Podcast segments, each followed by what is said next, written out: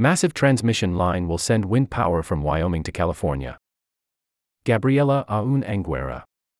After a nearly two decades long permitting process, a 732 mile transmission line capable of sending power from what will be the largest onshore wind farm in North America to western states got a green light last week.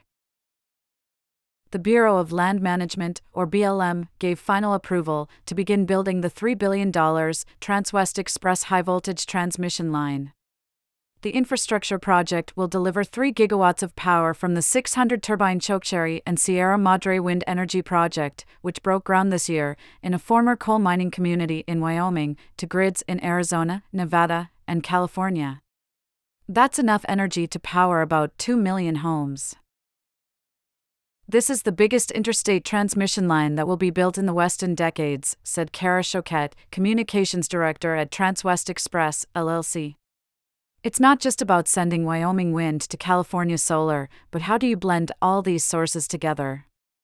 The physical infrastructure to connect diverse renewable resources will be there. The 18 year wait for this transmission line is a reminder of how complicated permitting processes can slow the country's transition to clean energy.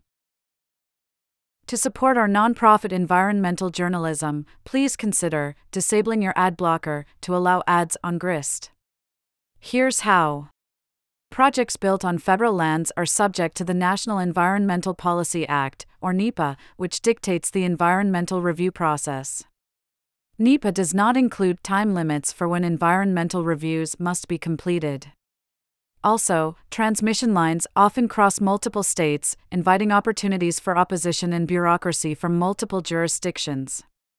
The Transwest Express crosses four states, through both public and private lands, and required approvals from various federal, state, tribal, and local agencies, as well as some determined property owners.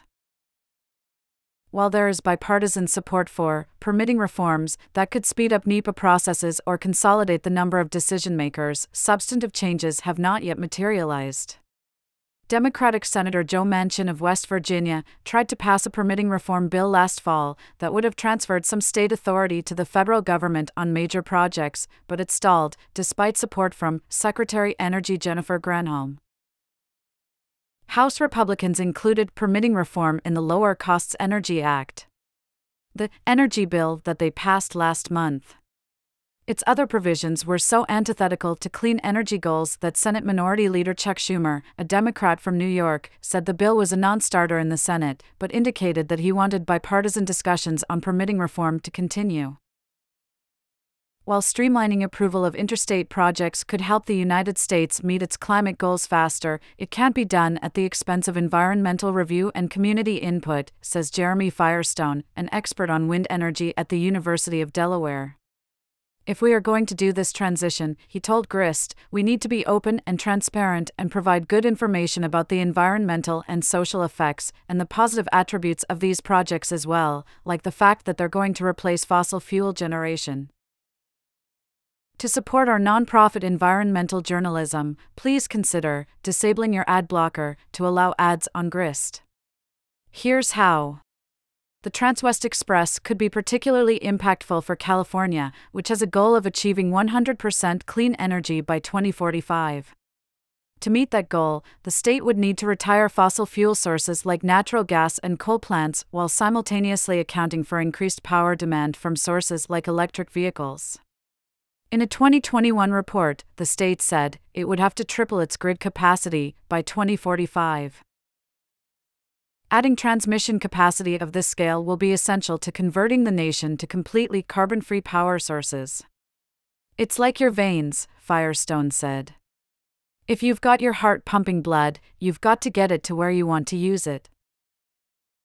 Construction on the Transwest Express will start this year. Transwest Express LLC, a subsidiary of Anschutz Corporation, which also owns the wind farm project, said it expects to complete the project by 2028 you